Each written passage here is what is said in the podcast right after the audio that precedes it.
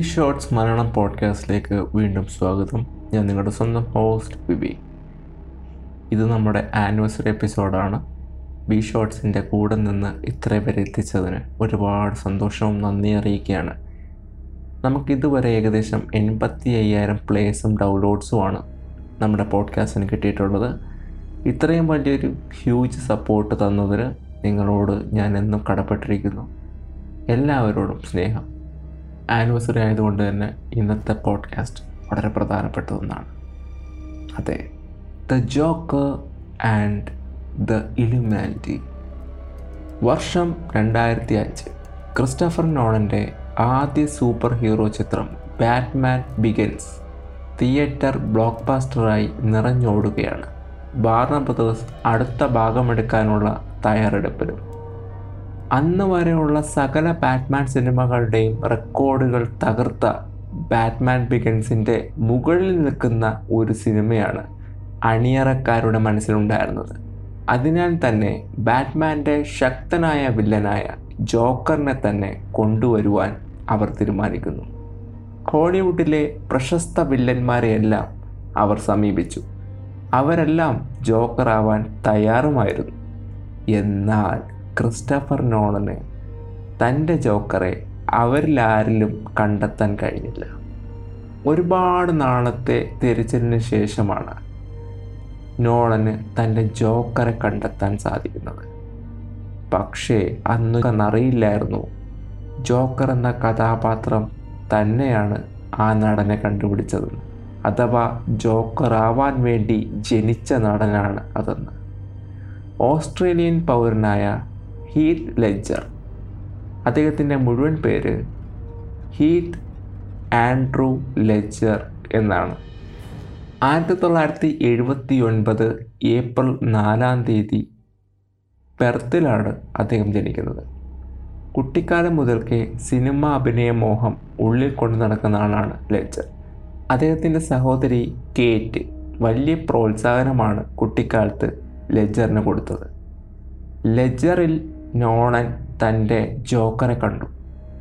അദ്ദേഹം ലെജറെ ജോക്കറാവാൻ ക്ഷണിക്കുന്നു. ലെജറിന്റെ അഭിനയ ജീവിതത്തിൽ എല്ലാ സിനിമകളിലും അദ്ദേഹം എടുക്കുന്ന കഥാപാത്രങ്ങൾ അദ്ദേഹം ജീവിക്കുകയാണ് ചെയ്യുന്നത്. രണ്ട് മാസമെങ്കിലും എടുത്ത് ആ കഥാപാത്രത്തെ ഉൾക്കൊണ്ടുകൊണ്ട് മാത്രമേ ലെജർ ഒരു സിനിമയിൽ അഭിനയിക്കാറുള്ളൂ. അദ്ദേഹത്തിന്റെ സിനിമ അഭിനയം തുടങ്ങിയ കാലമായിരുന്നു അത്. അദ്ദേഹം അധികം സിനിമകളിലൊന്നും അഭിനയിച്ചിരുന്നില്ല. കൂടുതലും ടി വി സീരീസുകളിലായിരുന്നു. ഏതായാലും അദ്ദേഹത്തിന്റെ കരിയറിലെ ഏറ്റവും വലിയ റോളും ഏറ്റവും വലിയ സിനിമയ്ക്കും വേണ്ടി അദ്ദേഹം രണ്ട് രണ്ടര മാസമാണ് മാറ്റിവെച്ചത്. രണ്ടര മാസത്തോളം അദ്ദേഹം ഒരു ഹോട്ടൽ റൂമിൽ ഒറ്റയ്ക്ക് കഴിഞ്ഞ് ജോക്കറാവുകയായിരുന്നു. നോണന്റെ ജോക്കർ പുറത്തിറങ്ങി. വൻപൻ ഹിറ്റ്. ബാറ്റ്മാൻ ബിഗിൻസിന് മുകളിൽ നിൽക്കുന്ന ഹിറ്റ്. പക്ഷേ ജോക്കറായി അഭിനയിച്ച ഹീറ്റ് ലെജർ അത് കാണുവാൻ ഈ ലോകത്തുണ്ടായിരുന്നില്ല. അമിതമായ മരുന്നിന്റെ ഉപയോഗം മൂലം അദ്ദേഹം മരണപ്പെട്ടു എന്നാണ് റിപ്പോർട്ട്. ഹോട്ടൽ മുറിയിലാണ് അദ്ദേഹം മരണപ്പെട്ട് കാണപ്പെട്ടത്. ബാറ്റ്മാൻ സിനിമയുടെ പോസ്റ്റ് പ്രൊഡക്ഷൻ വർക്കുകൾ നടക്കുന്ന വേളയിലാണ് അദ്ദേഹം മരണപ്പെട്ടത്. ഇന്നും ജോക്കറായി നമുക്ക് സങ്കല്പിക്കാൻ കഴിയുന്നത് ഹീത്ത് ലെജർ മാത്രമാണ്. മറ്റാര് ഇനി ആ ജോക്കറിന്റെ വേഷം ചെയ്താലും ലെജർ തന്നെയാണ് ജോക്കർ. ഇവിടെ എവിടെയാണ് ഇലുമിനാനിറ്റി വരുന്നത്? അല്ലെങ്കിൽ ആരാണ് ഇലുമിനാനിറ്റി? ഇലുമിനാനിറ്റി എന്ന സംഘടന സത്യമാണോ? മിഥ്യയാണോ? എന്നാർക്കും അറിയില്ല. അവർക്കും അതിനെക്കുറിച്ച് സംസാരിക്കാതിരിക്കുന്നതാണ് ഇഷ്ടം. എന്നാൽ അവർക്ക് ചില അജണ്ടകളുണ്ട് എന്നുള്ളത് വാസ്തവമാണ്.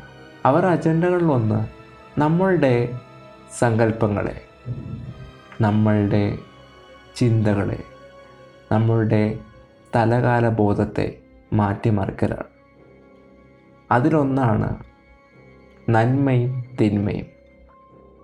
നന്മയെ തിന്മയുടെ ഭാഗത്തും തിന്മയെ നന്മയുടെ ഭാഗത്തും വർഷങ്ങളായി അവർ ശ്രമിക്കുന്നുണ്ട്.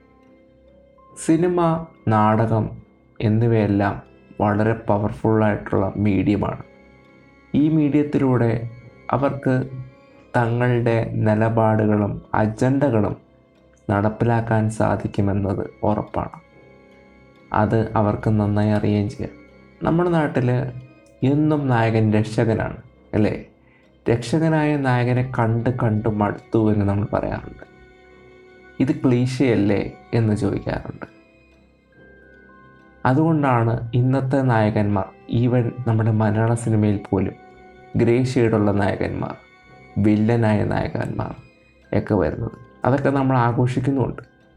ഇതിനെക്കുറിച്ച് പലരും പറയുന്നത് ജീവിതത്തിൽ മനുഷ്യൻ അങ്ങനെ തന്നെയല്ലേ?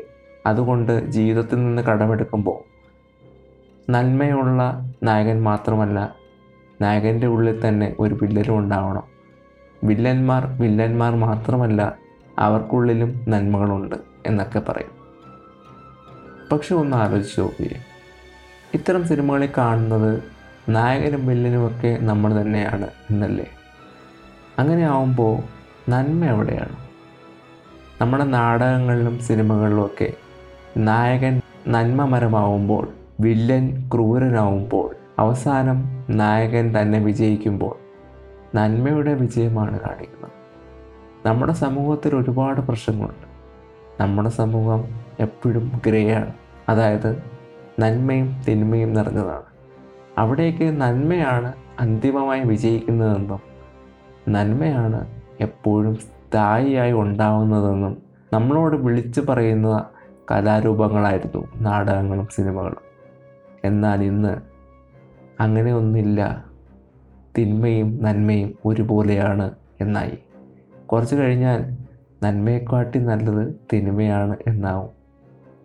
ഇലുമിനാലിറ്റികൾ എപ്പോഴും ചെയ്യുന്നത് അവർ അജണ്ടകൾ നടപ്പിലാക്കാൻ വളരെ വലിയ സെലിബ്രിറ്റികളെയോ നടന്മാരെയോ സിനിമകളെയോ സീരീസുകളെയോ ഒക്കെ സമീപിക്കുകയാണ് ചെയ്യുന്നത്.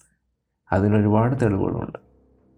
ലെജറിനെ ബാറ്റ്മാൻ സിനിമയിലേക്ക് ജോക്കറായി കൊണ്ടുവരാൻ വാർണർ ബ്രദേഴ്സിനോ നോളന്റെ സ്വന്തം സഹോദരനോ പോലും താല്പര്യമുണ്ടായിരുന്നില്ല. പിന്നെ ആരാണ് ലെജറിനെ ജോക്കറിന്റെ വേഷത്തിലേക്ക് എത്തിച്ചത്? ലെജർ എന്ന നടന്റെ കഴിവും അദ്ദേഹം പ്രയോഗിക്കുന്ന അദ്ദേഹത്തിന്റെ അഭിനയ ശൈലിയുമെല്ലാം കൃത്യമായി അവർക്കറിയാം. അദ്ദേഹം ജോക്കറെ അവതരിപ്പിച്ച ജോക്കർ എന്ന വില്ലൻ ജനങ്ങളുടെ ഹൃദയത്തിലേക്ക് എത്തപ്പെടുമെന്നും അവർക്കറിയാം. സിനിമ ഇറങ്ങാൻ വെറും രണ്ട് മാസമുള്ളപ്പോൾ സംശയകരമായ സാഹചര്യത്തിൽ ലെജർ കൊല്ലപ്പെടുകയും ചെയ്യും. എന്താണ് ഇതിൽ നിന്നൊക്കെ മനസ്സിലാവുന്നത്?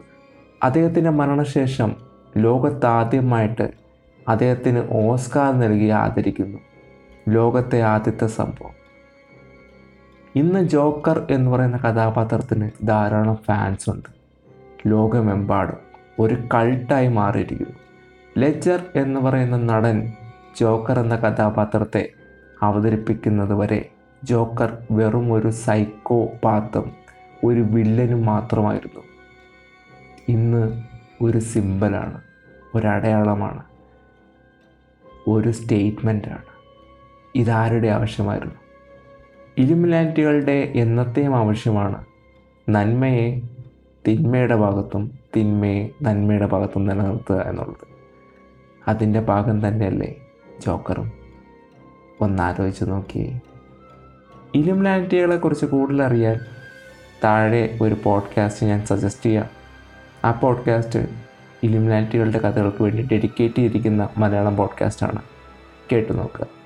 നിങ്ങൾ വിശ്വസിച്ചാലും ഇല്ലെങ്കിലും സംഭവിക്കാവുന്നതും സംഭവിച്ചതും സംഭവിച്ചിരിക്കാവുന്നതുമായ കാര്യങ്ങൾ. ഇന്നത്തെ എപ്പിസോഡ് നിങ്ങൾക്ക് ഇഷ്ടപ്പെട്ടു എന്ന് വിചാരിക്കുന്നു. ഇഷ്ടപ്പെട്ടാൽ ഷെയർ ചെയ്യുക ലൈക്ക് ചെയ്യുക സബ്സ്ക്രൈബ് ചെയ്യുക. നിങ്ങളുടെ അഭിപ്രായങ്ങൾ എനിക്ക് ഇമെയിലായിട്ട് അയച്ചു തരിക. അതുപോലെ നമ്മുടെ രണ്ടാമത്തെ പോഡ്കാസ്റ്റ് ബി പോസിറ്റീവ് എന്ന പോഡ്കാസ്റ്റും കേട്ടു നോക്കുക. നിങ്ങളുടെ അഭിപ്രായങ്ങൾ അറിയിക്കുക. This is your host Vivek signing